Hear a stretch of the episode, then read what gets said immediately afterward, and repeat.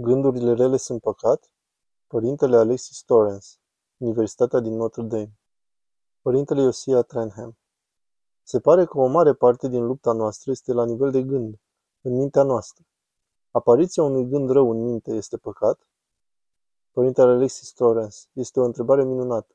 Și da, gândurile noastre ne determină viețile.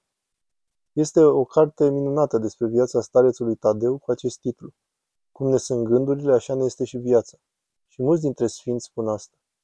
Întreaga noastră viață spirituală este ca și cum ar fi reductibilă la nivel de gânduri. Pentru că din gânduri decurg faptele și cuvintele.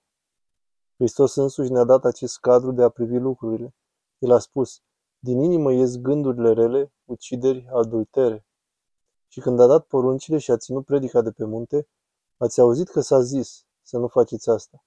Eu însă vă spun vouă că până și gândul la asta contează. Este în aceeași arenă ca și fapta însăși. Așa că da, mai întâi, gândurile ne determină viața. Dar, ați întrebat, dacă un gând rău este păcat. Deci, un gând negativ, rău, este o ispită, un atac, dar nu este în sine un păcat. Și putem să găsim consolare în asta, cred eu, pentru că mulți devin cumva neliniștiți din faptul că gândurile rele vin și se gândesc că asta înseamnă că așa sunt ei, că aceste gânduri îi definesc.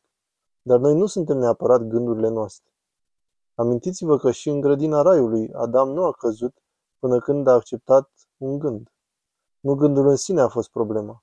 Iar Sfântul Marcu Călugărul ne spune un gând rău în cineva, gând pe care acesta și îl distruge, este un semn de dragoste pentru Dumnezeu și nu un păcat.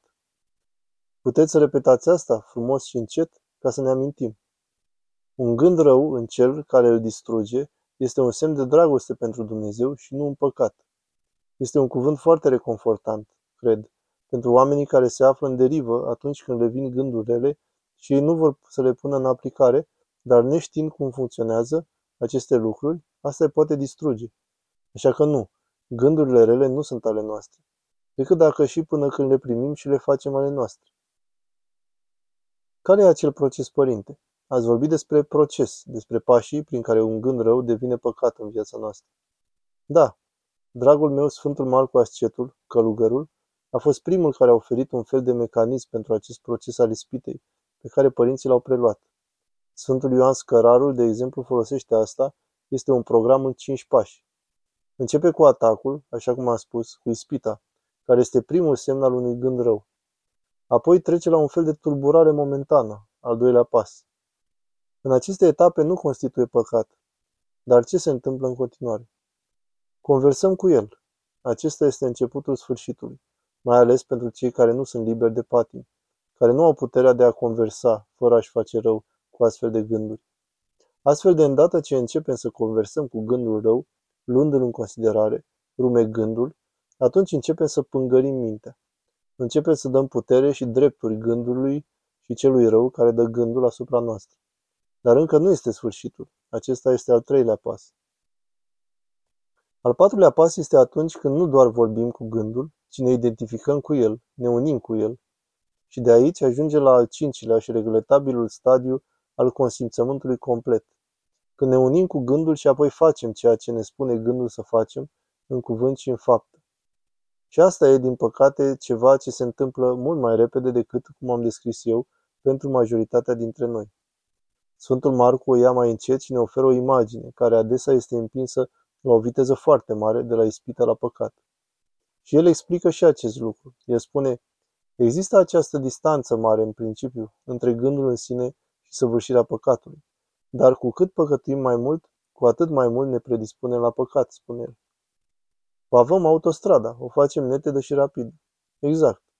Și cu cât ne antrenăm mai mult predispoziția, cu atât mai mult ne antrenăm un obicei prost, rău, demonic, care, așa cum spune Sfântul Vasile, obișnuința este a doua natură. Așa că ajungem să ne înrobim patimilor. Această continuă construire a predispoziției la rău ne înrobește unei patimi, astfel încât păcătuim apoi fără chiar să știm. Și observați că în rugăciunile bisericii cerem adesea iertarea păcatelor făcute cu voie sau fără de voie, cu știință sau fără de știință. Cum ar putea fi fără de știință și fără de voie? Ei bine, pentru că noi recunoaștem că avem aceste patimi, aceste înrobiri, astfel încât nici măcar nu mai conștientizăm că păcătuim. Chiar dacă tehnic procesul este întotdeauna acesta, există un atac și toată chestia asta se întâmplă, dar devine inconștient în noi din cauza sclaviei față de patim.